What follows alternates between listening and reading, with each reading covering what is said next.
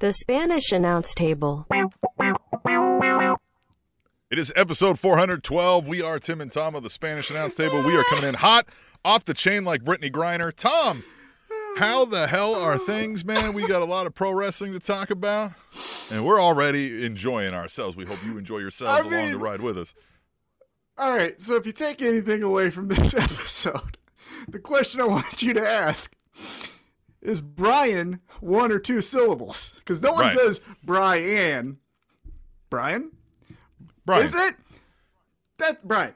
Yeah. So that's the only thing I want Debate you to take away amongst from yourselves. this episode. Yeah, debate amongst Have yourselves. Put it in the chat on the YouTube live during the stream, or hit us up Twitter later with hashtag tweet the table. Is Brian one syllable or twos? And be honest with yourself. Say it out loud, Brian. And you tell me it's two syllables. Hit me up in the chat. Let's let's have Oh a chat, God. and let's also have a chat about pro wrestling. Right? We want to talk about pro wrestling. We want to talk about the television that we see on our screens. Most specifically, Tom and I, we like to talk about AEW Dynamite, right? Uh, because WWE is boring by and large. There's exceptions to every rule, but WWE is boring in our minds. So we heavily, heavily, heavily focus on AEW Dynamite because it feels more fun. And why it feels more fun is because the stories we're seeing on the TV. Why do I keep saying that? It's because we have to make a proclamation. Uh, we're, we're heading into 2023 Tim? coming up. Yeah.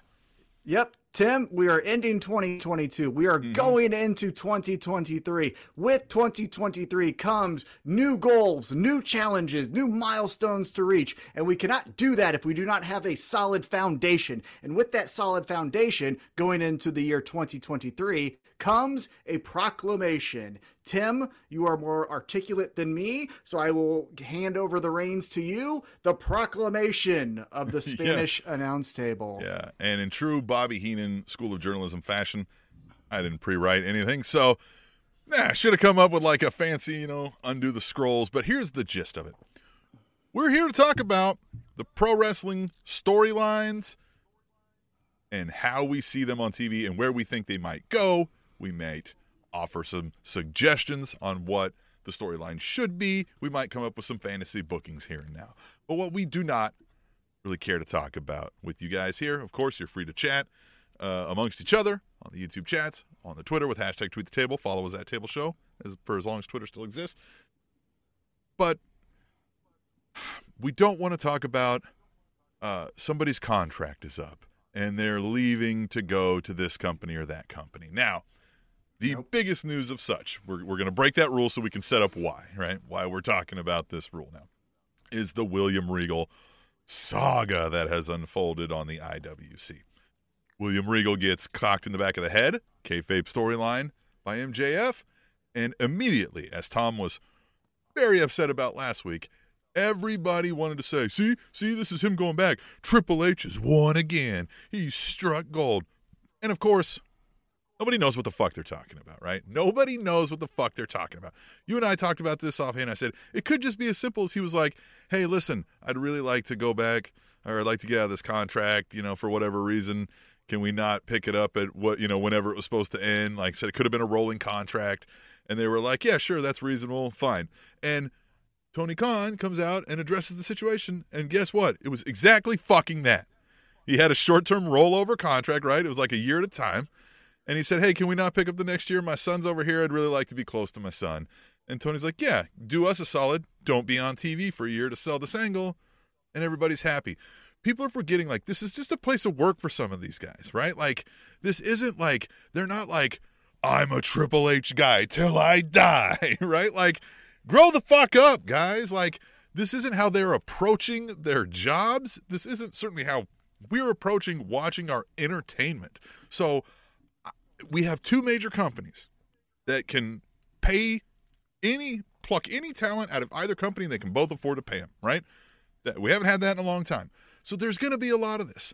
There's going to be back and forth. And I bet you 99% of the decisions made on who goes where to what company is just going to be based on whatever benefits them and their loved ones the best, more often than not financially or stress level wise, right? So can we not talk about that shit? We don't have time to bring up fucking Johnny Gargano's contract is up in in March. I'm making this up. Is he going to AEW? And and like I, I don't give a shit, right? Like like sure. We can mention like when we know, like we've got sources saying Johnny Gargano has signed a contract with AEW in this example. Then we, you know, I, I don't feel bad about us talking like, well, hey, that'll be interesting. Maybe we'll get some angles and storylines. How would you book it? But this whole idea of who's stabbing who in the back and and Triple H is guys, knock it the fuck off. Right? Grow up. Let's watch Yeah. some wrestling and talk about what we've seen and what maybe they did well or didn't do well. Is that too hard? Ex- Is that difficult? Exactly. The, the the part of the business that I think we're interested in, and we have been victims of this in the past, and that's why the mm-hmm. proclamation is starting now moving forward. But the part of the business that we will mention is official news, right? So if WWE puts out a press release that says talent A has been released, we can say, well, that affects a storyline on SmackDown. And that's what we'll talk about. Or if AEW has a graphic and it says, person B is now all elite. We'll say, wow, they're debuting in the company. What will that look like? Who will they interact with? And vice versa. Same thing. Those are the things that are official. What we will not do is uh, go into this rumor. Uh, what's the fucking famous thing that the the, the Conrad says? Uh, rumor and innuendo. We don't do that. Yes. It's like Right. yeah, we're not into that. We're not into ratings because again, I went on my long rant. Side note, I'm trying to be a little bit more happier because I got a lot of feedback that was uh, Oh, pretty really? angry. And guess what? I was because it was stupid. But this week, I'm just going to tell you, we want to talk Look about at Tom smile. stories. Did you see how hard I was laughing when we started this, Yes, Brian? Yeah. Right. Brian. Brian. Yeah. Brian. Uh, one and a half your name is syllables Brian, tell me. yeah, tell me how do you say it. But uh, Your name is one we and one quarter story. syllables long. Right. Yeah. So we just want to talk about what we see on Correct. the television. With that being said, that is our proclamation. Now we are moving forward on our new journey in Table Nation. And that will start with last night's AEW Dynamite recap. So, Tim, last night we were in the state of Texas, which is fine. And it kicked off with a Dynamite Diamond Ring Battle Royal. What'd you think of this? I love the Dynamite Battle Royal, and I, uh, right before I jump into that, I want to mention in the YouTube chat somebody agrees with our proclamation. It seems uh, testosterone. That's a great username. Says too much Markism these days, thanks to guys like Sean Ross Sapp, JD Fronny. Is that what it is? Yep, Fromney and Uncle No, Dave JD Meltzer. I've oh, from New York. JD from New. York. Yeah, yeah, yeah. That's right. Yeah, yeah, yeah. Yeah. I've seen it. Sorry. My old man eyes couldn't see the screen. Well, and you guys think that I'm angry? Go check out six minutes of his. I think, like, I'm one of the more angrier people you'll ever meet. Grumpy, all of that. Uh, but he Can gives confirm. me a run for my money. Yeah, he gives me a run for my money. Credit to him for being an Let's asshole. get a like a podium Um, showdown. Remember the uh, game that we would used to play? Like, what can't Tom complain about? Let's let's have Oh, I him can get a breakdown with this guy. Yeah, yeah. Yeah. Oh yeah, I'll go with you, JD. What, topic for topic. Let's see who can be Yeah. angrier. Hey, but last night uh, did start off with the Dynamite Diamond Ring Battle Royal. Yes, Uh, yes. and we had a lot of fun stuff here. And so I'll just touch on a little bit and then get your feedback. But then let's get to the finish because again, with the Roy- Battle Royal, we could go hours on it, right?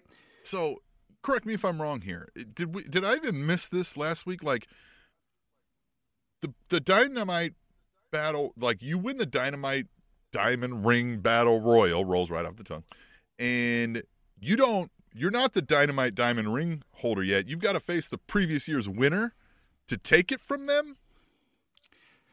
Well, here's the thing. Right? So Is that what I'm to understand now? Well, but here's the thing that we don't Mm-hmm. know. So the only person to win this is MJF. So the first year, no, you can't take on the Correct. previous year's Right. winner because you're first. But then he wanted a second year, so he can't take on himself. And then he wanted a third year, so he can't take. So possibly that maybe is a stipulation. But if you keep, I don't hate that thing- idea. That's a cool idea, albeit like because then you can get a run of somebody who's just got to win one match, and then you're kind of like, you're not the fucking dynamite, dynamite you know, whatever. Right. Kind of like this. Hey, be the man, you got to beat the man. But yes, all right. So the dynamite diamond battle was great, right? The everybody's all over the place. You've got Darby Allin getting uh chucked Well, around. no, he's not You've in got- this. He's not in. Oh, this. that's later. That's later, right? That's the Yeah, uh, yeah. that's the match. Um, but but you've got Dalton Castle is in this thing, and you've got I mean just Brian Cage, right? So he's a monster, um, and just I mean you know battle royals, it's hard to screw up, right? You get some fun spots, you, but we knew where this was going, right? We knew this whole time was set up for little Ricky, right? Well, possibly because it finishes with uh, the three people, which is uh, Matt Hardy, who works for the Mhm. firm, and they were represented by Ethan Page, and then the babyface in that was Ricky Starks. I could have believed again because even though the firm are heels and MJF is a heel, the firm and MJF don't like each other anymore, right? So I could easily see at a future date.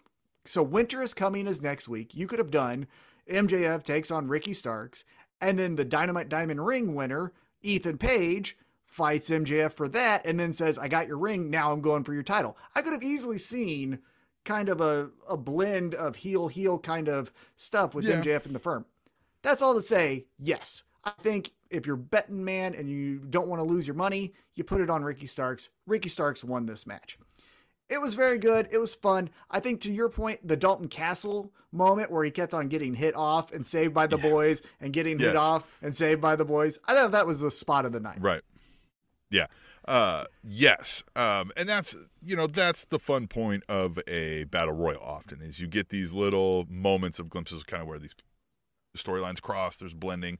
Uh and if we're gonna get a Dalton Castle, it's gonna be good. So I mean I, I didn't hate it. I just I kinda was half paying attention, to be honest, because I knew like Ricky Starks is taking this Well, well, yeah, the the finish was fine, but I thought some of the things that came from the fallout of this was interesting. One in particular is Jungle Boy was chokeslammed through the fucking earth by Morrissey.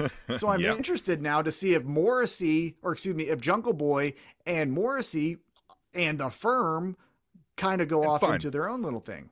And fine, I just feel like that would just be running back the Jungle Boy storyline we just did, right? If we've got small guy Stokely Without the Hathaway is friendship. leading is without the friendship part, right? It's he's got to overcome Yeah. the monster, but Stokely Hathaway is the guy who's really pissed him off. And so, yeah, but I it just I would probably be like, all right, well that's the opening match, right? Like that's Possibly. Yeah, right. definitely.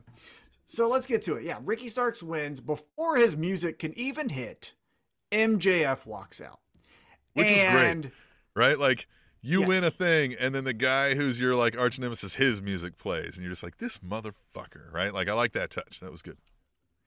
Yeah, so he comes out, and before he even addresses Ricky Starks, he foreshadows and he brings up Bryan Danielson and talks about like, ah, sucks to, to be you and you're sitting there uh, next to the hospital bed of old uh, Billy Rig- Regal over there. Sucks to be you. Now, Ricky Starks.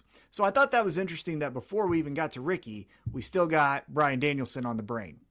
Again, I think that's foreshadowing, but we shall see. So here's the thing where MJF will always hit a solid home run, if not a grand slam. And he cuts right into Ricky Starks, calling him a dollar store version of The Rock. He even gets in, I think they were in San Antonio, right? Which is his adopted hometown because apparently he wrestled in that area and became a big star, right? Uh, locally. But he even got that crowd stu- to start chanting the pebble at Ricky Starks. There's something to be said that even when you're the biggest heel and you go into that person's hometown, when they chant the bad thing at the babyface, you're pretty fucking good. Now this is Right. a, a smarky crowd, as they say, right? They're ooh, they're in on it too. But still, I thought it was impressive. pretty easily, but it was Right. it was very impressive. So I thought it was pretty impressive that he could get the pebble chant for Ricky Starks. Now, Yeah. Ricky Starks, to his credit, never lets it look like it gets to him. He kind of just smirks and stares off into the crowd while all the insults are just hitting him in the face. Then he gives him a good old shoulder check and gets on the mic. And Tim, this is probably. I'm not that familiar with anything Ricky Starks has done before AEW, just complete transparency. I know he was in NWA. MJF mentioned it that he's going to send him back there. but I don't know his promo ability as far as like where he ranks amongst the greats of right now. However, that has to be top five, and it's not two, three, four, or five of his best promos, and that was an AEW all timer.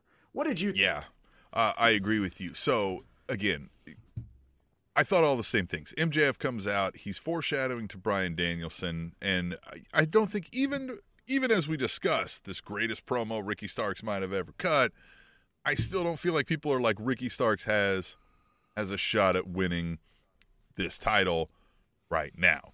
Um, so the Bryan Danielson thing, MJF is the master of setting up the next thing so we can run that footage when we're selling this thing. However, uh, the good storyline to tell there is he's looking past Ricky Starks, and oops, now Ricky Starks gets one over and he's the champ. But that would really throw so many things off, and I just doubt they're going that way. But Ricky Starks took this moment and this opportunity to elevate himself to a level that I didn't think we would we would place him at otherwise. And yeah, he cuts down MJF whole existence. He just shit on everything he is, right? Like just in rapid fire, and then goes into a Dusty Rhodes hard time esque. You know what I mean? Like, oh, you know, like say I'm wrestling on YouTube, like I done it, motherfucker. Like now I'm here and I'm ready to kick your ass. Loved all of this. I, I was just, I mean, like you, I had to watch it several times because I was just like, that guy fucking mm-hmm. murdered this man. It was great. So I have a lot of thoughts on this promo. One, again, I think it's an AEW all timer, and to me, the best promo of Ricky Stark's young career. Because again, I don't know any independent promos he's done. Right. Also, this was another thing that we've talked about in the past. This is Ricky Starks when he can look at MJF and say, "Crappy shoes. Your never your your pants are never pressed. Your shirt's too tight. You have an ugly haircut. That scarf is a piece of shit." Like that's Ricky Starks. Ricky Starks was never Team Taz in the Red Hook section. We we talked about that in the past where it felt like uh, Scorpio Sky would have been better in Team Taz, and Ricky Starks and Ethan Page as the men of the year would have been a better fit for Ricky Starks. I think this pro- promo proved that point. Again, that's in the past, nothing to pat ourselves on the back on, but that version of Ricky Starks really shined through of hey, you you think you dress well? You fucking don't. And here's how I can tell. Cheap shoes, too small of a shirt, bad pants, you know, all that stuff. And it was like, God damn. And then he even said, like, you think you can compare to moi? And it was just like, fuck yeah. The the the line that I think gets glanced over too was the one he came out the gate with was every week you come out here smelling like paint thinner and ass. And uh, as much as we love MJF, you look at him and you go, "Oh yeah, yeah, no, that's a great. That makes sense. I bet he does smell like paint thinner and ass." So. Well, the line that that was a great line. The line that for me that I thought may have cut a little bit too close to the heart was how he says he gets a spray tan on his eczema. Like, mm. goddamn. Mm-hmm. Because that's the one thing I will say this. Side note before we get back into it. My wife reads a book while Dynamite is on, but she'll glance up every so often. And MJF will say some type of one liner that will make her stop reading and be like, what the hell is this? Right? And every time she's ever seen him, her first comment is, man, his hands are way too spray tanned because his hands are orange every fucking week. Mm-hmm. Face yeah. looks like like this, and hands looks like a fucking hot dog, and it's just it's an eyesore. Once you see it, you can't unsee it. So I thought that was actually pretty cut to the Oh beat. yeah. Now oh yeah, I know. Yep. the other the other thing I'll say is this kind of made you see Ricky Starks in a different light, right? We were like, whoa. And here's the thing. I agree with you. I think the writing is on the wall from the foreshadowing of Bryan Danielson. Ricky Starks, again, if you're a betting man, is not going to win this match.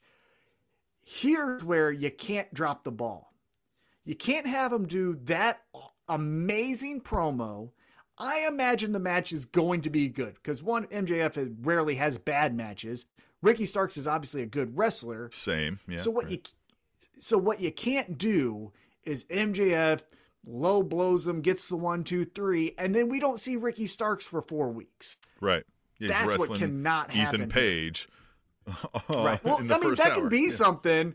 Yeah, that can be something, but well- make it sure it's it's the following week is what I'm getting at. Yeah. You can't just do these throwaway things. Here's the other thing I thought, and tell me what you think about this. And this is maybe going too high level of an overview of AEW, but we've always been told of these pillars, right? I can't remember who was the first one to say it, but then pillars became the conversation of AEW's, you know, youth movement uh, moving towards 2023 and beyond, right? And it was Darby Allin, MJF, uh, Sammy Guevara, and who was the fourth one? Britt, uh, Britt Baker. Oh, and Jungle Boy. Yeah, Jungle Yep. Boy. In my opinion, even though I forgot him, Jungle Boy, I would say, is your heartthrob. Darby Allin is your must see TV, which we'll talk about in just a moment. MJF is your foundation. But after this promo and some of his matches, Ricky Starks, I haven't seen Sammy Guevara stand on his own, be as believable as that. Now, they were also in his hometown. Yeah, but well, like, but no, but Ricky Starks has. So you know, he called him Dollar Store Dwayne and said you're ripping off the Rock because he does have some of those mannerisms, I think. But it's also because he just he's one of those guys that when you walk in the room, he has charisma and he's understood that, and so you kind of get a swagger about you when you're a stud. Mm-hmm. You know, Tom. I mean, you know, and you know, I mean, come on, we know. Uh, so yeah, no, I if you look, some people think Sammy Guevara is attractive. I'm not going to discredit the man. I think he's got a top five punchable face in pro wrestling history. But um, if you walk in Ricky Starks, it's not like he's, you know, either one of these guys are clearly above the other. And I bet Ricky Starks probably going to get some more attention from ladies, some of the fellas. Like it's he's uh, he's he's a guy that if you walked in the room, you'd be like, who is that guy? And so yeah, I think he's probably more apt to get you more, uh, or I would put him as a pillar, right? I think I would push him a little more than the Sammy Guevara. if That makes sense. I think he just has a little bit more seasoned uh, reps with his with his presence. Correct. Now, Yes. I, I think again the thing that was holding him back, and it was no one's real fault, but the Team Taz thing was just a miscast character that just Yes. did not fit into what Powerhouse Hobbs, Hook, and Taz are. He, he just never fit, in my eyes, just never fit in there. So we kind of always looked at, at least for me, I'll speak for myself. I always thought of him as just nah. But now that he can be flashy shirts, talks about how bad your style is, can do a big spear, which took MJF out of uh, his shoes for Christ's sake, which a good, was a good touch. That I think can be positioned as okay, all those spots that we had set for Sammy when he got away from inner circle and it kind of fell flat. Let's put Ricky Starks in those, right? And let him go with that. That's again high level overview. But let's get back to the promo.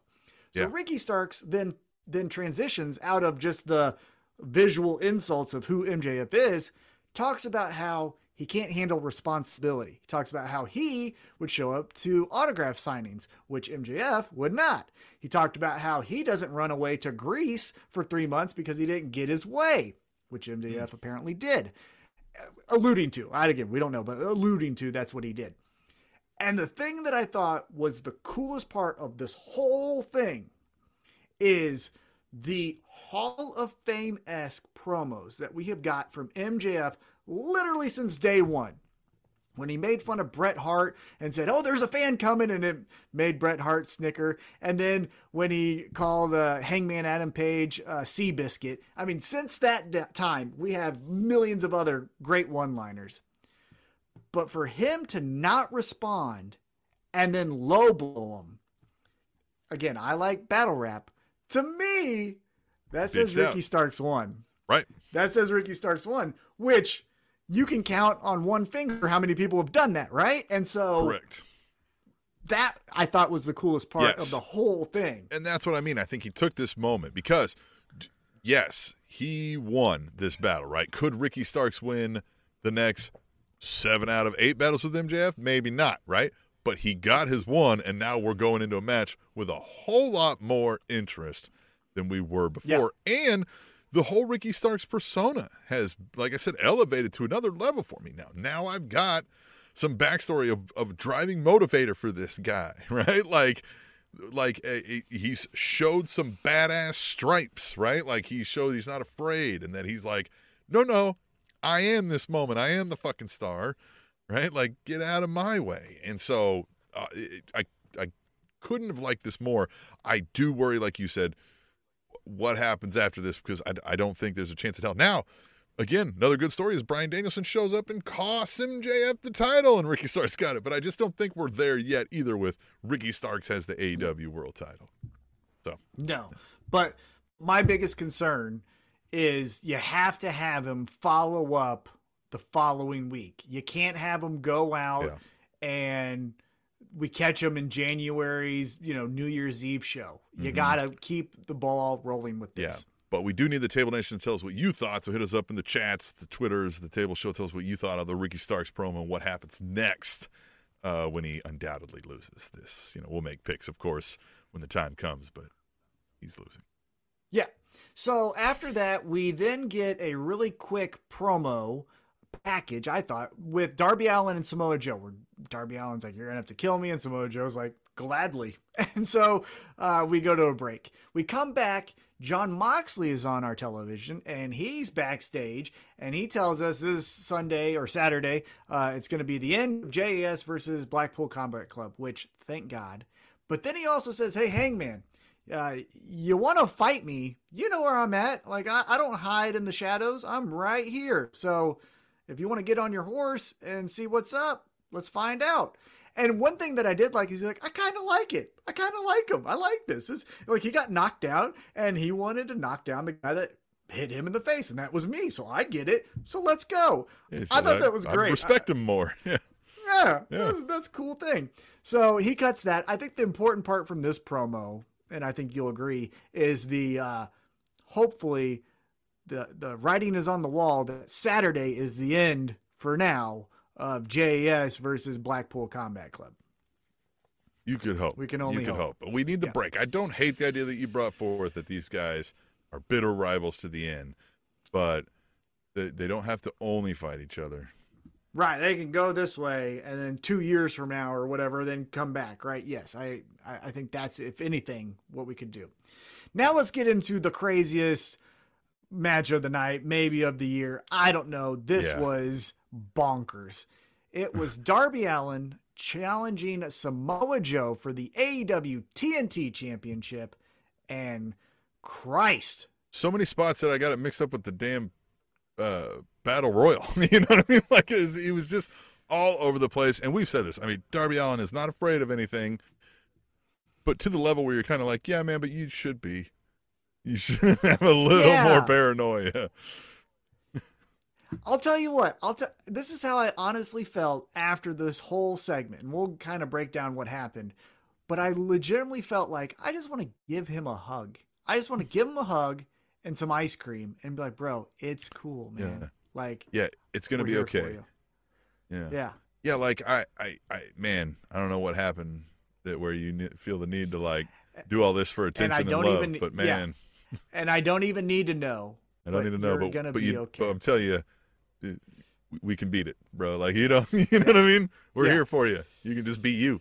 so, so some of the crazy spots here is we get the uh, Darby Allin suicide jump through the ropes, and Samoa Joe does his patented step off like this fucking idiot. We got that. I thought that was great. We get another moment where Samoa Joe throws Darby's head into the the ring post, which damn near I really thought knocked him out from the way he kind of f- fell to the ground, like kind of flew in the air and then fell uh, lifeless on the ground. And then Samoa Joe uh, kind of takes some offense from Darby Allin. Darby Allin then goes for his coffin drop. That goes right into a rear naked choke. Samoa Joe wins the match.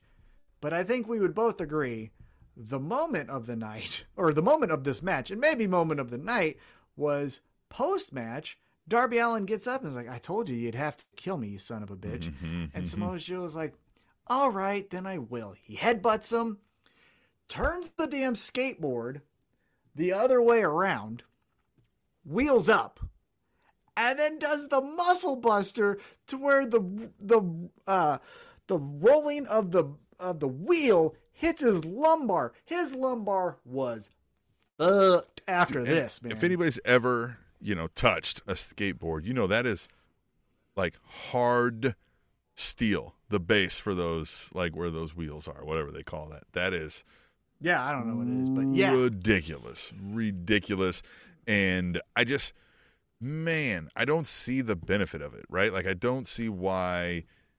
Like if you're Darby This- Allen, like I mean, yes, but you can accomplish a spot like that without actually potentially leaving yourself with a paralyzed, you know, because you broke your spine. Like it just Again, I think at least jackass had stunt coordinators, man. like yeah, but like again, I think he just needs a hug. Yeah, needs so a hug. Samoa Joe. Does the muscle buster. who was flexing at one That- point from all of this. Yeah.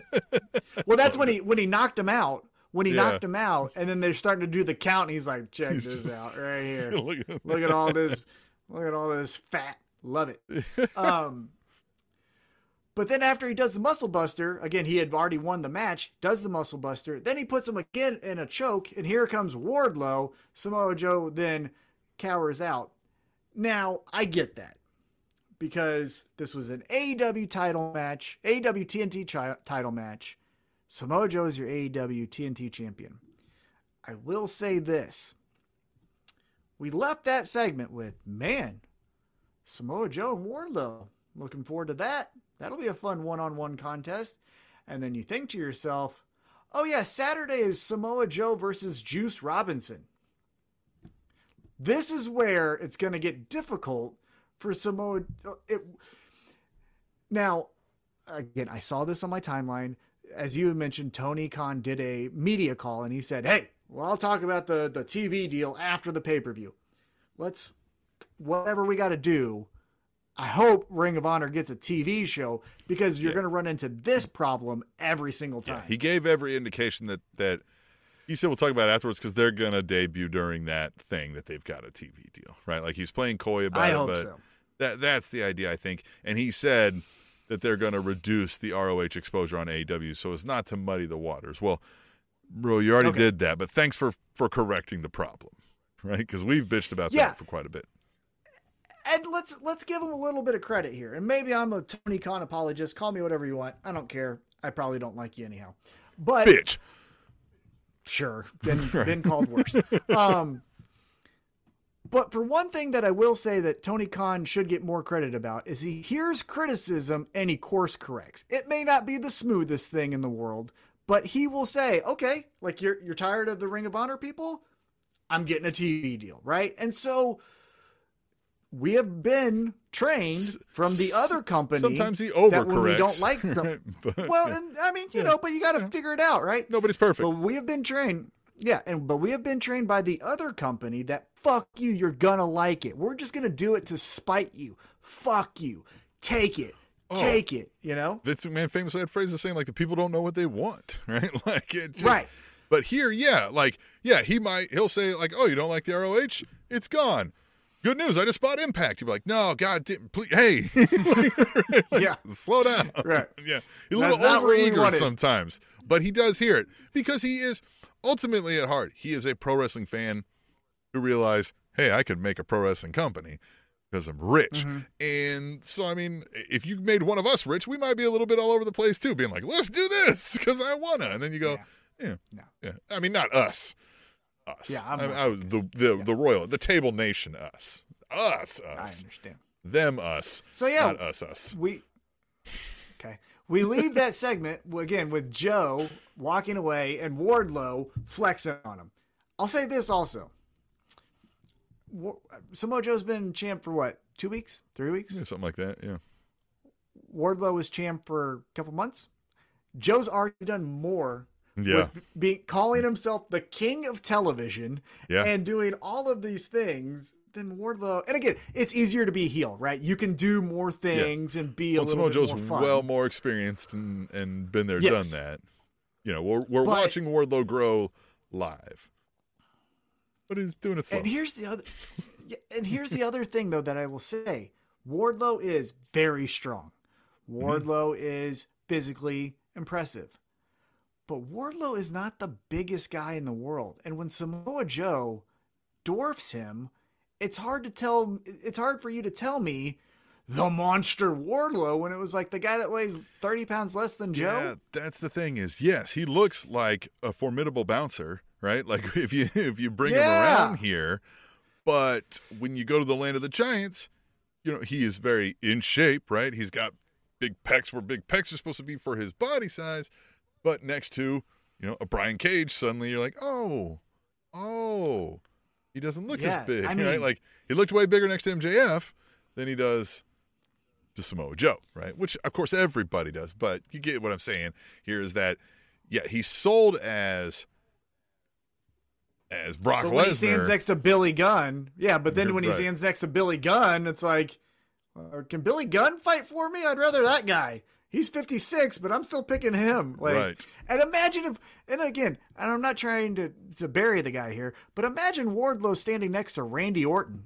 hmm And Randy Orton isn't the monster killer. You know what I'm saying? No. So maybe repackage Wardlow a little bit than just roar.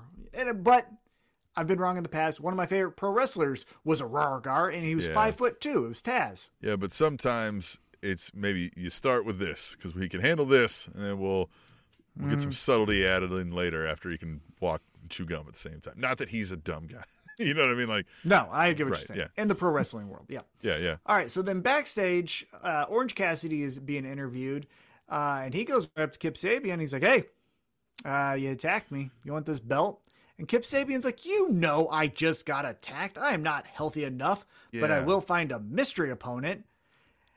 And the, the best thing was here, Orange Cassidy goes like, "So is that a yes? So who am I Yeah. facing?" And Tony Schiavone is like filling him in. He's like, "Oh, oh." I thought that was fun. Who do you think this mystery person will be?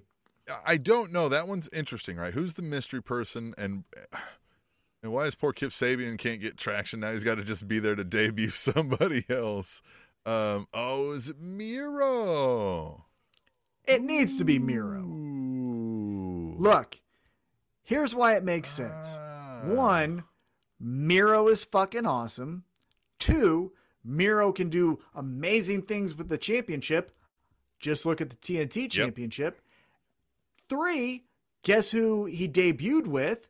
Kip Sabian. So they have a relationship. They could have rekindled their Uh-huh. friendship. Needs to be Miro. And four, right there. uh, we fucking miss Miro. And Miro's the best. Yeah, Yeah. right here. Look at him.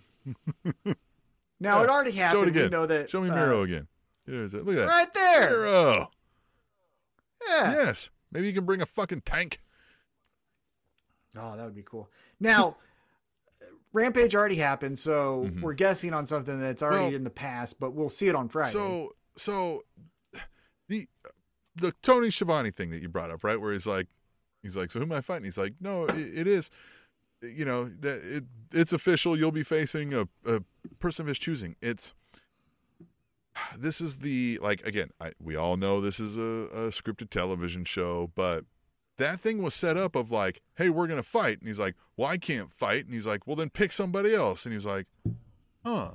Tony Schiavone doesn't know in that moment that it's official that on Rampage they're gonna they've done this a couple times where like they're like somebody will just say something immediate and they'll be like they've got a graphic up. And I'm like "S- I know how long it takes to make a fucking graphic. Like I do it every week. You didn't do this in 10 seconds right? Like somebody had some insider knowledge. This is dirty pool. That's the kind of thing where it's like yes we all know this is a scripted show we're talking about but if I was watching a scripted show and there were plot lines like this I'd be like this show sucks like yeah, mm-hmm. turning it. So that's the kind of stuff I would shore up. Like you come back later, right? The next match, that's where Excalibur goes.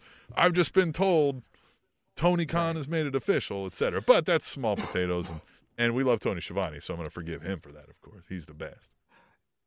and obviously checking out their just production skills by yeah. just showing Yeah, a television show. Yeah, I know if we're that fixing production stuff, that much better. You're right. Yeah, Yeah. we've got to. Yeah, we got to go somewhere. We got to start somewhere before we get to that. Right, baby steps. Yeah. Baby steps. Yeah. So again, we're gonna get a mystery opponent for Orange Cassidy on this uh, Friday night's uh, AEW Rampage. It is Then gonna be Miro, he's going to get murdered, isn't he? I don't know who it is. I really don't. I couldn't. I mean, I hope it's Miro. I don't. And if I'm it's Miro, he's getting what I'm saying. murdered. Miro's getting murdered? No, Miro's gonna murder Orange Cassidy. Oh, yeah, yeah. Miro, he's yeah, murdering him. He's gonna hundred percent. he's gonna look like Darby Allin at the end of this. I mean, easily. So we come back from commercial, and just like Hogan must pose, Jericho must be seen. We get a hype reel from Chris Jericho talking about his match with Claudio. Man, I don't go away, bro. Stop, man. Yeah. I You're just like a don't. needy ex girlfriend. We don't want to hear from you. Like, chill. Yeah. Yeah, I just we've overdone the Jericho thing and we've talked about this too. Like, man, I just for whatever it is, Cesaro, the things he's saying are fine. They make sense, but I just don't buy in. I just don't like I just don't like go like, yeah, kick his ass, Cesaro, right? Like for whatever reason, it's kind of that thing when you when you talked about like I'm never gonna feel sympathy for Roman Reigns, the babyface, because like that guy can steal my girlfriend, right? Like I want to see bad things happen to that guy because no bad things happen to that guy. And when I see Cesaro, it looks like he was carved out of granite by Michelangelo, speaking seven languages, swinging the great Khali. I'm like, eh, you know what? I don't I don't identify with your problems, bruh. you know what I mean? Like I don't really Yeah. Yeah. I like that. That's a great Yeah. that's a great analogy. So we get Claudio next. We go into the ring. We get Claudio and Wheeler taking on Daniel Garcia and Jake Hager. Again, I think we're all exhausted from seeing these two factions bump into each other. Yeah. The The, only thing interesting is the here- hat. Well, the, the only And thing that's interesting losing in the steam. segment was is after the match though. Blackpool Combat Club wins because who cares? But post match, Tony Schiavone gets in the ring and he's like, "Hey, talked to William Regal a couple weeks ago, and in case of his demise, he wanted to show you this."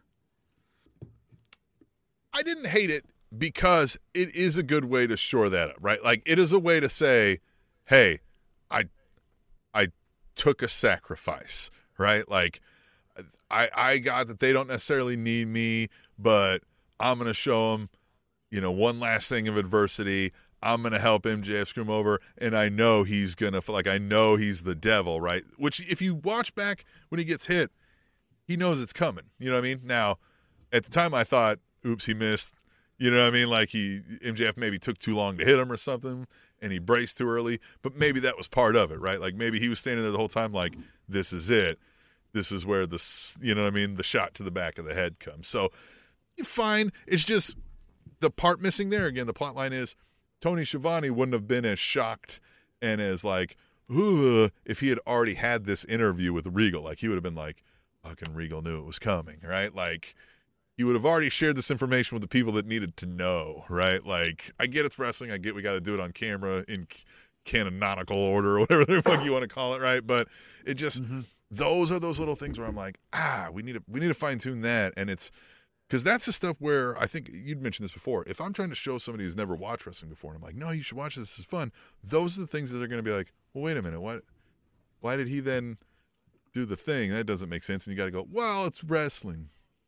So, you know, and just I, I wish we would fine tune those. And I, you know, if if this is part of like Regal's actually leaving again, you know, the stuff we're not supposed to talk about, then I mean, it's a good way to short up and explain an, an absence. And I guess we'll move on. I I kind of wish more we had kind of what we had suggested, where they're like, let's go get revenge for Regal, and Moxie's like, you motherfuckers do you then, cause fuck him, right? And they're like, what are you talking about, right? And he's like, what do you mean? What am I fucking talking about? Fuck him, right? And then then a little infighting there, maybe. I thought that would have been maybe a more interesting story to tell than now they just move on with the wise words of their dead relative. I don't I don't know. I don't know. Well, and that's what it felt like. So after he Mm-hmm. gives this convoluted, I turned on you and cost you your favorite thing to teach As a favor to lesson you. And, uh, yeah, sh- like again, it sounded. I think. I think this is what happened. I think that sounds cool in the room when you're not getting any outside opinion on what you're fucking saying, right? Yeah. There's been plenty of ideas that we've came up with, I've came up with, where in the moment it sounds fucking great. And then I watch it back, I'm like, that's fucking dumb. That's one of them, right? In the moment, it probably sounded like, oh, how how profound and how uh, thoughtful and insightful. This has never been done would do. before. Yeah, and then Right. you're like, well, it's, here's the fucking reason it's ever been done for. It's, it doesn't make goddamn sense. So Moxley essentially kind of says that because he's like, okay, hey, Saturday they're gonna win this. Uh, Friday night I got an open challenge, Blackpool Combat Club. Okay, and that's it. Then, Tim, I think this was maybe the most disappointing segment, and it wasn't even that long for me. We get a vignette from the House of Black. And they essentially do this nursery rhyme of uh, if you don't like what we've been doing, come and tell us. We're the House of Black. Blah, blah, blah, blah, blah, blah. Bro, we didn't care for it that the first time around. At least do it in a different light. Do it in a red light or something. Like it's the same fucking thing. Well, and this thing of like AEW's corrupt and we're going to be the ones that do it. It's like, okay, this, the, all I re- was reminded of was remember when Bray Wyatt was leaving NXT and he was like, we're going to take down the machine. And everybody's like, oh, this is going to be awesome. And then he shows up speaking nursery rhymes and doesn't take anything fucking down. And we've not been led to believe as we watch AEW that there's any corruption at the levels of power on the storylines, kayfabe, right? We're watching this thing. Mm-hmm. There's not, we're not seeing, you know, Eric Bischoff joining the NWO here, right? Like, so I, now they could be saying it's, uh, you know, you don't see it, but I, I, all we know of the power where there could be corruption AEW is Tony Khan, and I really don't want to see the House of Black takes on Tony Khan. So I don't know where the fuck we go with that, or if we'll go anywhere, or if it was just another one of their nonsensical ramblings. That's the worry I have about these spooky fucking characters, right? Everybody like, oh my god, I like it because I don't know, they like to fucking cosplay up and witches hats and shit and fucking put, you know, eyeliner on or something. But like and so they identify with these fucking characters who, you know what I mean, are studs and look cool while they do it. But like the storylines never make any goddamn sense, right? Like I, it's too fantastical for something that we can't actually pull off when we get in a ring and we're fucking having a quote unquote sporting event. You know what I mean? If if like so, it just doesn't make sense, right? Like. I, I get people Well, that want to di- be dark and use it as head games, but this doesn't make any sense. Like, why are you guys disappearing in the shadows talking about corruption where there is none that we've been shown? Well, that's not even uh, like I don't care about that. That's who cares. But here's the thing that they fucking sucked at on Rampage. They uh, had Brody King and Buddy Murphy had Ortiz up for their finisher, and Malachi Black says put him down. And so they put him down, and then they go attack other people. Now, apparently, they kicked him, which probably, if they could have done again, they wouldn't have done. It was probably just I kicked something that was close to me. Oh shit, it was Ortiz. Probably shouldn't have done that. Take two kind of thing. But we're doing this live, pal, right? But this is the opportunity here where you could do the vignette of saying, Ortiz, you want to know why you were spared? We will tell you. Like, it could have still been spooky and nonsensical, but with a, a mission. If you just say, we're back, well, fucking, I don't. It's like when CM Punk came back at the very start, before he actually said Darby Allin, he was just saying, hey, anybody, anybody everywhere. I, side here's a quick side quest. Um, it's like in the UFC. I, the the number one thing I fucking hate in the number in the UFC, besides Dana White, the number one thing I hate is a fighter wins a fight, and just like clockwork, that interviewer will say, "What do you want to have next? What what what do you want next?" Right? And they just go, "Anyone that wants it." Bro, this is your fucking opportunity to tell me what you want. This was their opportunity to make their mission statement. And their mission statement was, huh? And like, that's where it was so disappointing. You had the chance to, we're, we're doing a take two with you fucking guys. We, we had you go away. You're coming back. What is it this time? Nothing? Like, that's It's to be nothing. It's going to be nothing. Yeah. That's what it's going to be, and that's why like I just can't get behind it. Sure, the talent's all fine, right? They all why did they why did they spare Ortiz? I want to know that. I want to know why they did it. Yeah, and again, So we'll find again, right it, on paper, this sounds like a cool storyline. If you're like, we're gonna we're gonna haze Ortiz into the House of Black, and he's gonna become a member of the House of Black because Ortiz has needs something to do. But like, you just came back it's not time for new member yet. Like, Well, God, Jesus. but here's the interesting thing. But here's the interesting thing about fucking around with Ortiz. Who's his best friend? Eddie Kingston. Eddie Kingston. Eddie Kingston in a cult in a feud? Fuck yeah. I want to Yeah, see I don't- that. I don't, hate that idea. Eddie Kingston and anybody in a few. But yeah, but Eddie Kingston taking on a cult where he's like, "Well, I have issues. Give me too, my so fucking friend back." Yeah, it's like a. All right, well, maybe they're cool. No, I can't. No, they're not fucking cool. But Yeah. I have issues like they're describing. Nah, fuck you. I'm gonna fight you. Like that could be very interesting. We'll see. I love But it. Again, if the whole time he's like, just see. give me back my fucking friend. And then, or like, he's like, Ortiz, snap out of it. And Ortiz says some weird, nonsensical thing. And he'll be like, will you shut the, what the fuck are you saying, weirdo? He's like, stop with your Dungeons Yeah. and Dragons shit. We're going to go get a hot dog and we're going to get some fucking, take some shots. And he fucking, has, you know, turns around, he's got black eyeliner on. He's like, ah, oh, God damn it. Like, this is going too far. yeah. that would be so fun. That, but I just again, they had the opportunity. They shit the bed. But we go, we move on.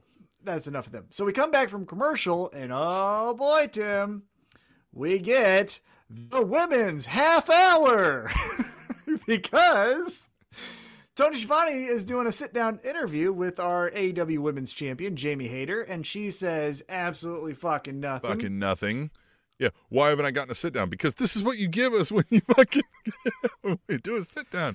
You don't say anything. That's the that's the thing. In the interview that we aired on television to highlight our champion, Tony Schiavone says, All right, well, what do you want to talk about?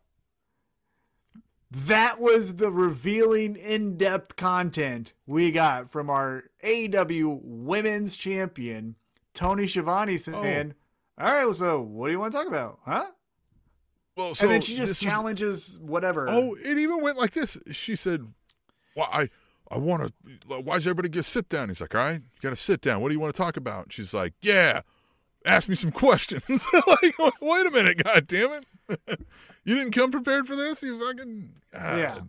Look, I look. I was all for the the Hayter train, right? Like I, I you know what I mean. I even said I don't think we're quite there yet for Jamie Hayter takes the world title because of things like this, right? Like, yeah, she's got the charisma, she's got the 'Cause she's crowd behind Wardlow? her, but she's Wardlow. yeah, Yeah, She's Wardlow? Yeah. Mhm. I hope she can turn it around, but that was not a great start. No, that sure was wasn't. not a great Yeah, start. what do you want to talk I about? Ask me some fucking questions. What? Yeah. What's your favorite color? You dumb. What do you think about Brittney Griner? I- like, what the fuck do you mean? Ah, that great. Yeah. All right, so then we get in the ring. We get Jade Cargill and the baddies, and they do some fun little dance at the start where they turn their back to us and they do a little hip action. And whoop, whop. that was fun. They look like a real group. And they take on Skye Blue, uh, the kicked out Kiera Hogan, and Footface. And this was supposed to be, again, here's another thing where what the fuck are we doing here?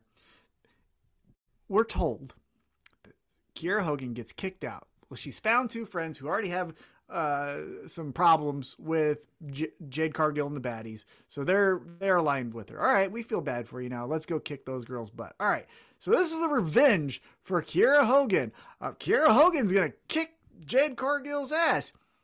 She gets tagged in. She does a couple moves. She immediately tags Madison Rayne so that then Madison Rayne can take the finisher. and does And a that's shit the match. yeah, right. It just Here's again where I will say now I like Red Velvet. Leila Grey is easy on the eyes. Footface is forgettable. Skye Blue has potential. I think she's lovable, right? She has that potential to be like a Bayley type. And Kiera Hogan is just not good. But Jade Cargill just stands above, literally and figuratively, above all of these girls. Even when she was like directing traffic for her team, she still seemed like the biggest star, even though she was supposed to be. But like, it seemed like this was beneath her. So then she just wins, and I was like, the, what the fuck did we do this for? Like, what do we do that for? No one knows. Now, I will say, the part that may be interesting, who the fuck knows, is Red Velvet I said this on our Twitter at Table Show. Look like Red Velvet may not want to be a baddie that much longer because there is some side eye going towards Jade Cargill, which then at the very end of the segment, they don't let him breathe that often. But Jade Cargill looks back at Red Velvet. Potentially that's a matchup, I guess. What happened to Bow Wow? Like, I fucking don't want him, but like, at least close the loop on that Yeah. shit. What the fuck are we doing? Well, yeah, last week we had, I yeah, yeah. Look, I, I'm not. I want to make it clear. I'm not asking where's Bow Wow because I'm like, please get Bow Wow back on my TV, right? if if if you're gonna tell me we're never seeing Bow Wow again, because this is another thing where Tony Khan said, "Oh, I hear you, pivot, great, cool, okay, I'll But accept it." But like, if we see him again next week, like. Ah, I don't even need you to close it up if, we, if you can just promise me we're never seeing him again. but Well, but I need to. but I won't need know her if you don't close it up. Yeah, I, we won't know Right, if you don't I close just- it up. Is the issue? Yeah. Yeah. All right, then we go backstage after that victory from Jade Cargill and the baddies, and it's Saraya. Hey, how long have we been in stall mode with Jade Cargill? I, f- more than half of her reign now has been like, is this done yet? Like, isn't she ready to move on to the to the top? Mhm. Like, we got hater can't we cut an interview, and Yeah. And neither, eh, I won't say that. Saraya does her job here. Saraya talks uh, about, hey, guess what? Britt Baker is going to right. interrupt They just me. like And- this whole half hour block was just like all the women stuff. Just it used to be the women before the main event. Now it's like the the the third half hour is all Yeah, the women's half hour. Yeah, it's just that. Because then, as I mentioned, Tony Schiavone's interviewing Saraya. Saraya says, "Hey, guess what? Britt Baker is going to interrupt me." And Britt Baker's like, "You're right, bitch. I am," which I, I thought like was that, yeah. fun. That was great. yeah, fuck you. You're And- smart. Yeah, she's like, good, good job on that one. So then Shivani, I can't remember how it goes down, but essentially Saraya says to Britt Baker, I'm not taking you on in a singles match, but I will take you on in a tag match. You and Jamie Hayter versus me. Oh, it was and the other way. mystery partner. So she said like she said, hey, uh, like like see you do it again or whatever. She's like, okay, we can do number two. Like fucking let's go, run it back. And she's like, that's not what I said. That's not what I said. oh, Tag okay. team match against me and, and the fucking champ, right? And whoever. She's like, but good luck. You don't fucking find any friends. So who's that, right? Who's that mystery partner now? Like we Kip Sabian's gonna bring somebody, but this is This Sasha Banks. is no. oh, God, I hope not. No. Charlotte Flair. You know who I'm guessing? No, Jesus Christ. You know who I'm guessing? Yeah. Kris Statlander. Mm, yeah, that's right. She's been out for a bit. We haven't seen her. Uh, that's who I'm guessing. That's who I'm putting my money on. Kris Statlander. Good pick. Which good pick. she's fucking awesome. I like her a lot. I want her to go back to being an alien though. I don't like the dark thing. Boop fucking noses and talk to aliens in the sky. That's fun shit. Anyhow. Let's get to the main event because now we're done with the women. Kick them back to the curb. Here's the main event. We've got the gave you three things with ladies. You said you wanted more ladies. You three things with ladies. There it Fucking. Whole half hour. together. yeah. yeah. So we get the champions of everything but AEW, FTR, coming out, taking on the champions of AEW, tag team champions of AEW, the acclaimed. The rap was good. I thought the FTR stands for for the remote or find the remote. Yeah, find the FTR remote. stands for yeah, find the great remote. line. Such a great line. uh, talks about kicking him to the curb like Herschel Walker. Again, another good one. And this match was awesome. I will say, the match Oh, of the yeah. night for me, because of the brutality, was Samoa Joe Darby Allin. But just a wrestling match, I mean, This this, great. one is hard to beat. Oh yeah, this was great. Yeah. And uh, I'm glad we're talking about this because this was the main event of Dynamite, and that will segue us when we get out of here because Tom and I are going to talk a lot about tag team wrestling. But Mhm. so stay tuned for that. If you're watching live and if you're in a podcast, stay tuned or fast forward, whatever the fuck you want to do. Uh, Yeah. But So we get a lot of back, yeah, we get a lot of back and forths. We get some uh, false finishes. We get a real. They hit their uh, FTR hits their finisher, and I really thought I was like, "Fuck, are they really going to take the titles off of yeah, Acclaim?" thought for and he second I kicks was like, out, oh no. you know, yeah, that one got me. I will say, of Mm-hmm. all the little false finishes in this match, that one I was like, "Are you fucking serious?" But then it was broke up, kind of two. They continue. I thought it was really cool because, um, uh, who is it? Uh, Dash no Dax, and Dax. Cash. Cash. Yeah. It's Dax is the cop and Dash is the One of them is Axe, the other one is Smash. Tom. Right. Yeah. Right.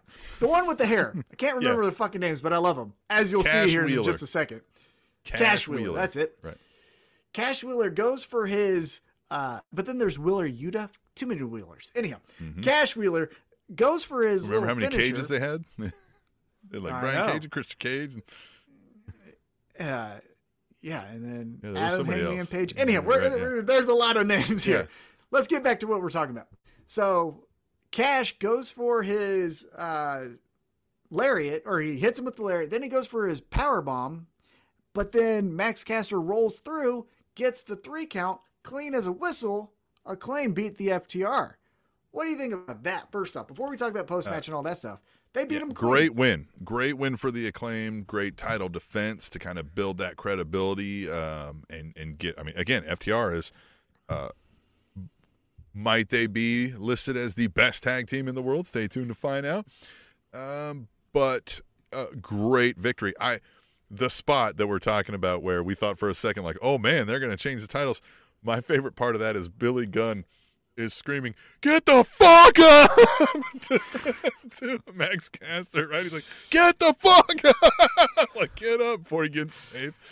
Just again, realism, right? He's like, "I can't get in there. The ref's seeing me, but I can yell at him like, get the fuck up!" uh, great Yeah. stuff. Uh, loved it. Liked the victory, and then I like, you know, they're still like, "Hey, man, scissor!" Well- like, come on. Well, what brings the world together better than scissoring? Scissoring. And so we get a, uh, what is it? One, two, three, four, a five-way scissor party. Right. I haven't had one of those them, in 'cause Billy years. Gunn's also, I don't I haven't done that since college. So we get a five-way scissoring party to end the show, but it's not because Mm-hmm. the Ass Boys are up on the TV. Love- and here's where- ass boys. Yeah. Well, but here's where I think we know. Again, our pro- proclamation is we're not talking about backstage stuff, but it, we have been told that the Briscoes are banned from Warner Brother television Discovery shows. But they're going to face FTR. kind of fucking hard what we're doing here. Yeah. So I give them the benefit of the doubt. However, the Ass Boys, I guess on behalf of the Briscoes, say, You're taking on the Briscoes. And it's a double dog collar. And I just want to say, again, if we're in the world, if we're in the world, what are you doing then, Ass Boys? Yeah. Like, well, why are you simping for the, the? Now I get it. It's like, hey, we hate you. These guys hate you also, so we're gonna let them. You know, we're happy Yeah. to to help them beat your ass. So congratulations. I, so that one I kind of, that one in my mind I got past. But yeah, I just yeah. But like, are you guys just gonna hang out on the side during this double dog collar match? So I think this is what happens. And Yeah. I guess we didn't talk about this off air. We could potentially do it, but Ring of Honor Final Battle is the Saturday. We could do picks, but I eh, don't know anything. We'll Yeah. we'll get to it if we if we have time. Um, however, I will say I'm going to guess that the Briscoes beat FTR for the championships because of the Ass Boys. Yeah. Then I think, then I think down the road, we get a three way where the Briscoes beat the Ass Boys, but then FTR can go to AEW and then take on the acclaim and say, like, now we really want to kick your ass, right? Yeah. I think that's what we're going to do. That would be what I would do. But so yeah. I will say about this segment, uh, we you mentioned it. ROH Final Battles coming up.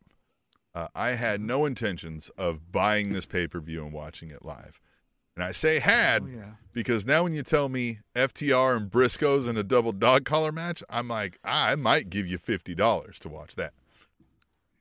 And if you recall the last two matches that they've had in this calendar year, Mm-hmm. Mm-hmm. I, I, that's kind of must see Oh, TV. oh, I give Briscoes a lot of credit for that. Stay tuned. Uh, we'll, Mm-hmm. we'll- you know, we'll discuss that. Yeah. Yeah, I mean, those two matches were outstanding. And now you're going to say we've baked in the brutality of chains with a dog collar match.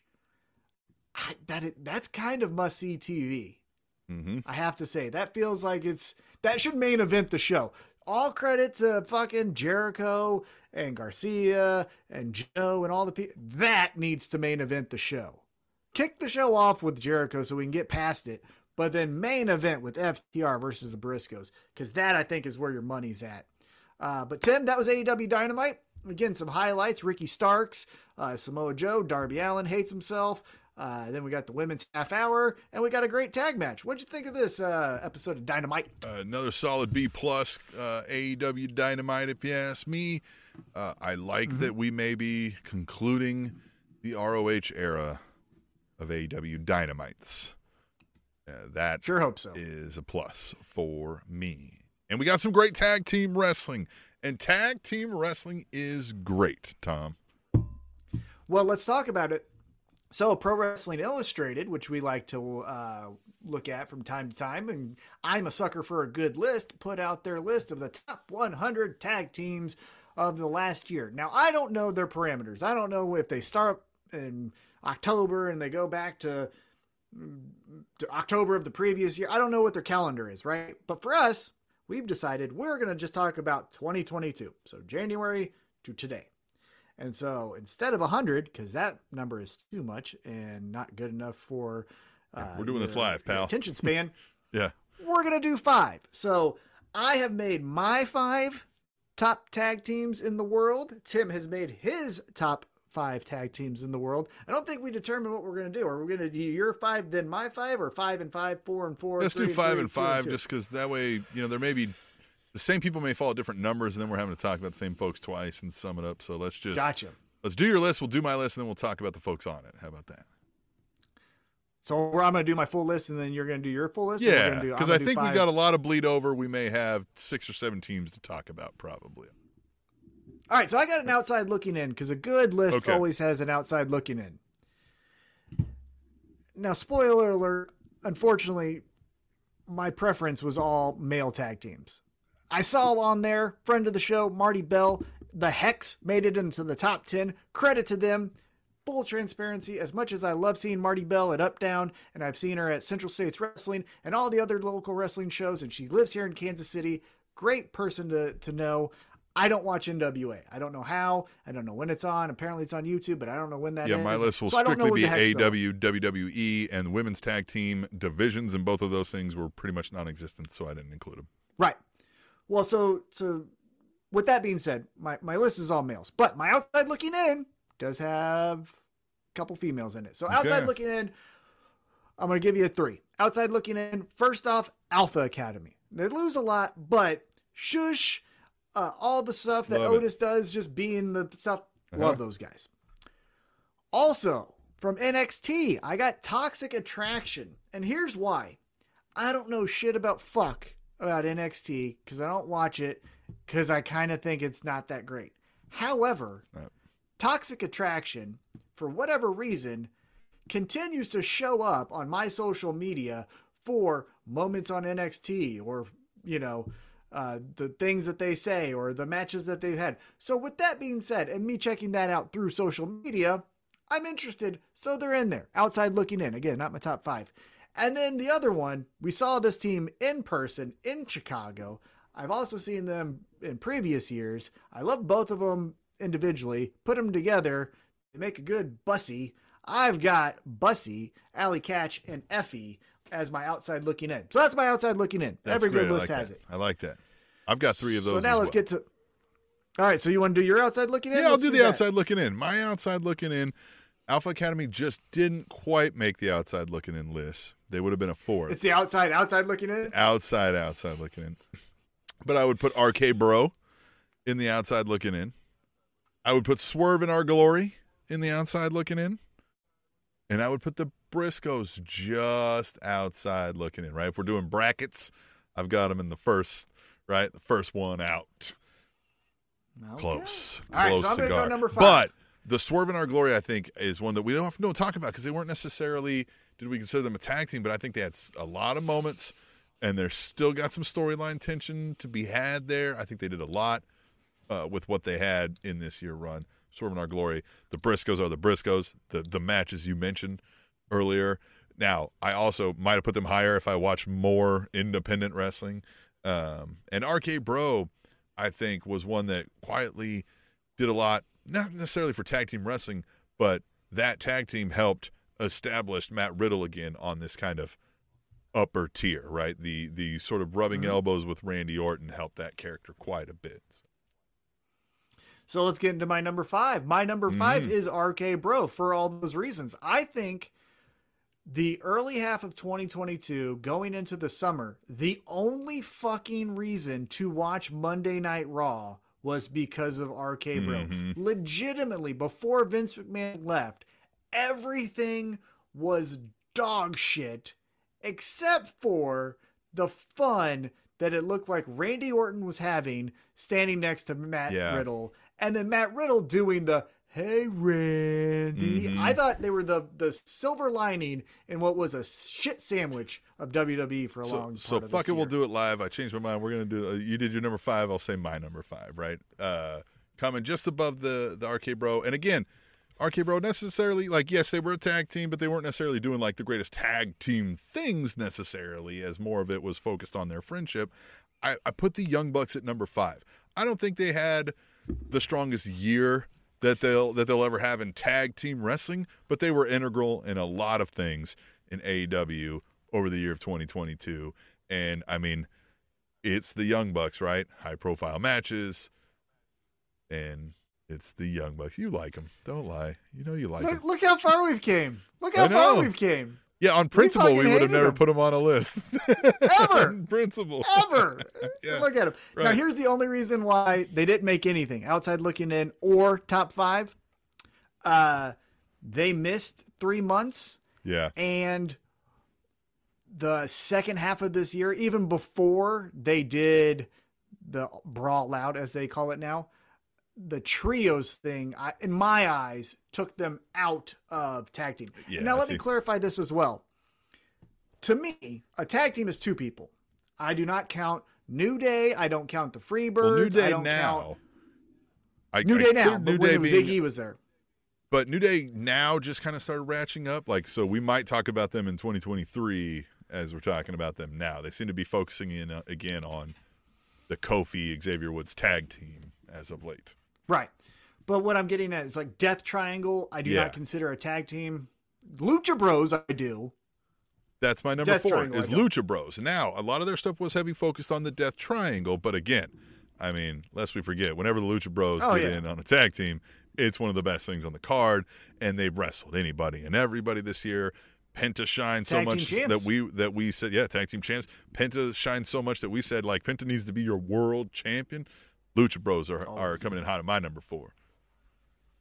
Love that pick. I love the Lucha Bros. But again, for me, just like the Young Bucks did more trios than tag team. And for me, trios aren't tag teams. You can say Mm-hmm. whatever you want. Hashtag tweet table. Send an email at tableshow at gmail.com. Tell me why I'm dumb. But that's how I see it. Tag teams are two people. Who's your three. four? So my four is who you mentioned earlier the Briscoe brothers. I fucking love their promos. Their two Mm. they're so matches with FTR were so fucking great. When we saw them in person at the GCW show in Chicago, uh-huh. and they just walked out, that's what sold them. I was like, the fucking energy, the the presence, and then the brutality. That fucking match was incredible. that whole night. yeah, Yeah. that was great. But But, that the Briscoes, yeah, they just have that presence where you're like, oh, car windows are getting broken tonight. We are going, like, you know what I mean? Somebody's losing teeth. It's going to be wild tonight. They have the Eddie Kingston quality where I don't know if they're acting here. I think they were just told Yeah. talk about that person and everything else is a shoot to Well, it. Well, it's very Sandman esque, right? It's like somebody just told them to come out and start swinging this stick, and everybody better watch out. But even in their promos, when they were talking to about Yeah. FTR and they were in the chicken coop, and one of them's walking in the back trying to like get a chicken, and the other one's like, "All we are out Yeah. here is doing is grinding." You ever seen what the do you know gun, about the gun cleaning boys? promo? Like that, Yeah, that thing. like, Yeah, yeah. Uh huh. they're incredible. So for their two matches with FTR, Mm-hmm. and then on top of that, seeing them live in person, they make my four spot. All right. What do you got for three? Number three, I've got uh, what has taken the world by storm, and it is the scissoring train. I've got the acclaimed, right? I think Uh, I think we should have pulled the trigger earlier. I think that's where Tony Khan again did one of these course corrections. Uh, listen to the crowd, and I think just how can they not be on this top five list? They have taken the world by storm. The acclaim, Daddy Ass, the whole package. How we got there, uh, just the love that we all now have for Anthony Bowen and, and Max Caster. Love the acclaimed. Uh, All their matches are great too. Like we're not, they're not giving us duds.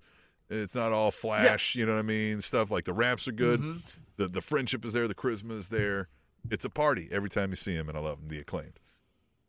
Yeah, they're my number three as well. And for all those reasons, the other things that I will kind of uh, give you my two cents on, even when they had no storyline and they're on dark, Mm-hmm. one liners from Max Caster was must see television. You found the We were YouTube watching the clip, YouTube you videos, Mm-hmm. found yeah. it on Twitter, whatever it is, you made sure to hear the Max Caster rap whenever they were on. So that was one.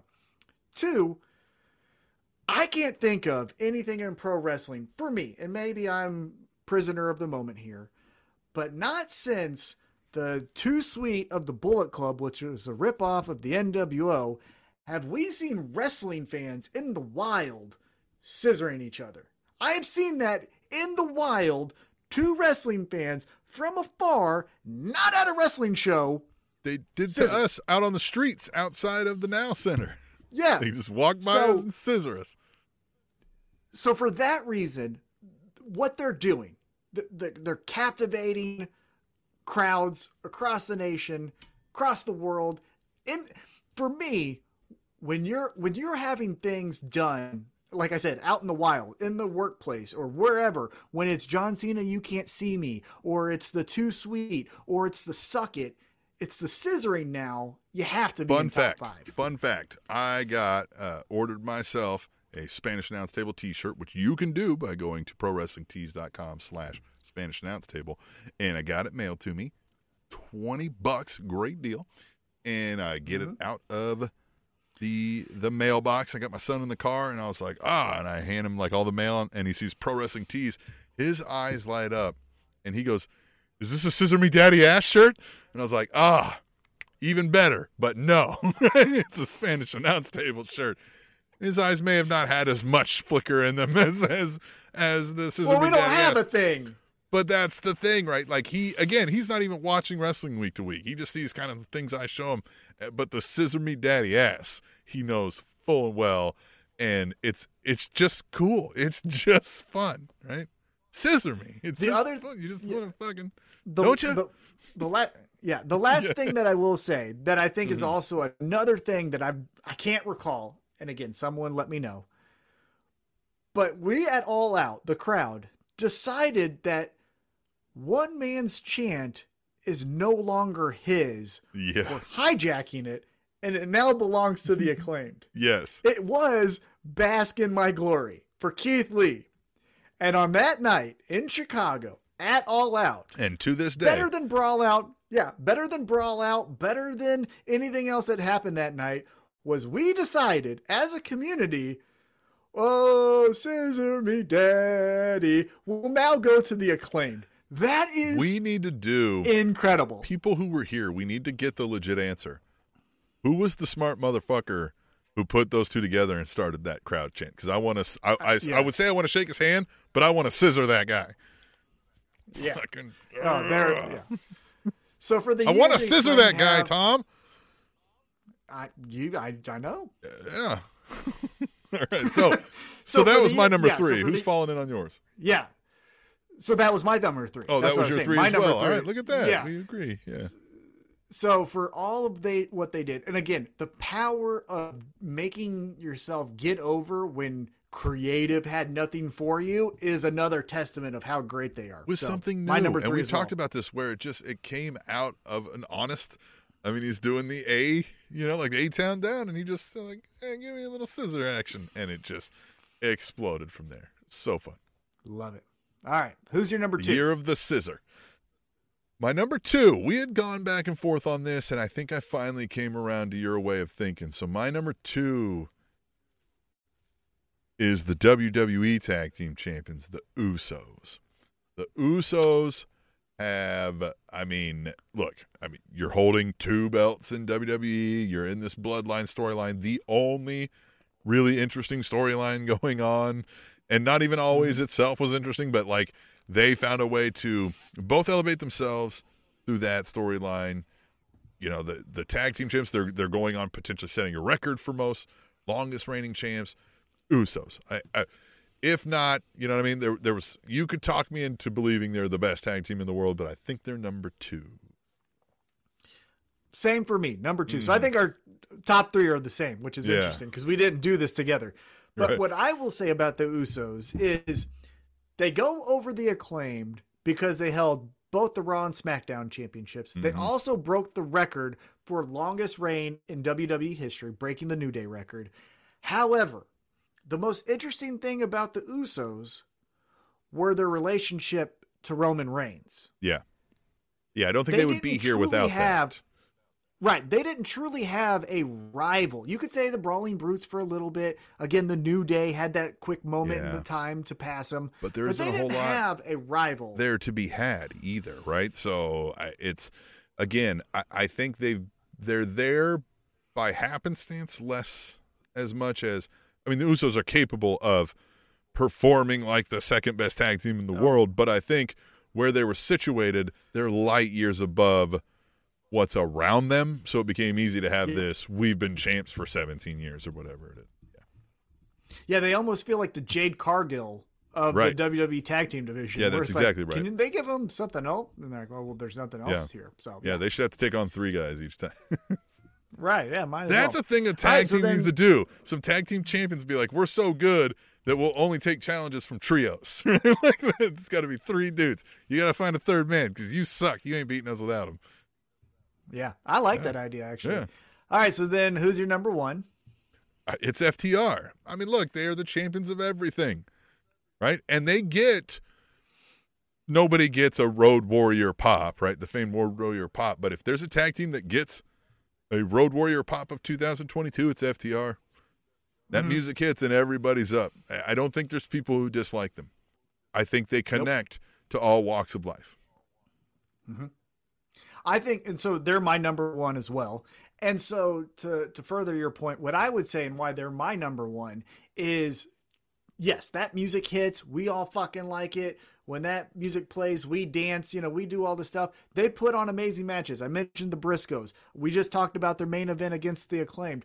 But here's mm-hmm. the other thing that I think what puts them over the top of the Usos, Acclaim, Briscoes, RK, Bro, all of that is they do their shit in AEW and Ring of Honor is the same thing as AEW, so I'm not counting that one, right? But they do their shit in AEW, and we're the crowd, and yay, okay, oh, great, great. But then they go to Mexico, and if you recall, they beat the Lucha Bros for those titles, and it was kind of tongue in cheek, like we don't do flips and shit. But you go watch it. I I, I educated myself today. I've been watching some of their uh, AAA tag team championship matches. They're fucking good, and so they go to Mexico and like, yeah, I know we look like cops. You don't have to hide your weed, but we're gonna fuck up your favorite tag team. Check us out. And then they go over to Japan in New Japan, where they're notorious for sitting on their hands, being very respectful, clapping when inappropriate, and they fucking get over there too. So America, Mexico, Japan. So I said they connect to the all walks of life. Yeah. So Everybody that is why them. they're my number one. Yeah, I don't think you're gonna find anybody who's like, ah, that's just not my bag, right? Like you'd like FTR, like they have a swagger about them. They they definitely like they they just they're, not over the top with anything about their personalities.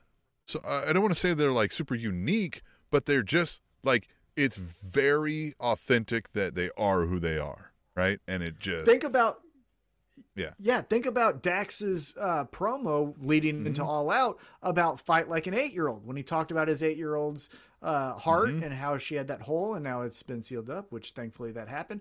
But they, they cut things, they cut promos that are relatable. Now, Cash doesn't do it as much as Dax. Dax is more of the give me the mic, I'll do the shit. Cash will say some things there too, but Dax, believability on the microphone is so authentic, just like I've said with the Briscoes and others, uh, that they can cut a promo. You need them to say, "Hey, we got a minute and a half. Get a match over with, um, you know, Sir Pentaco and Doctor Luther." They'll fucking do it, and they'll probably make me want to watch the match, right? So for that reason, even though as you said quickly, that this is the year of the scissoring.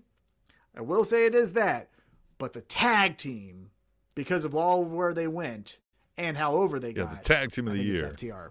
Yeah, it's the year of the scissoring, but the tag team of the year is FTR. I 100% believe. So, what did you think? Who is your top five tag teams of 2022? Hit us up on the Twitter at Table Show. You can email us, tableshow at gmail.com. If you're a boomer, you can do, you know, whatever, whatever you want. Um, and unless Long Tom's got anything else, I will make sure to say on our way out to just remember our proclamation, right? I want to talk about the contracts. We don't want to talk about who's having backdoor meetings. Let's talk about the televised program that we see uh, in front of our faces, just like you see our beautiful faces each week. And with that, we'll see you next week. The Spanish announce table.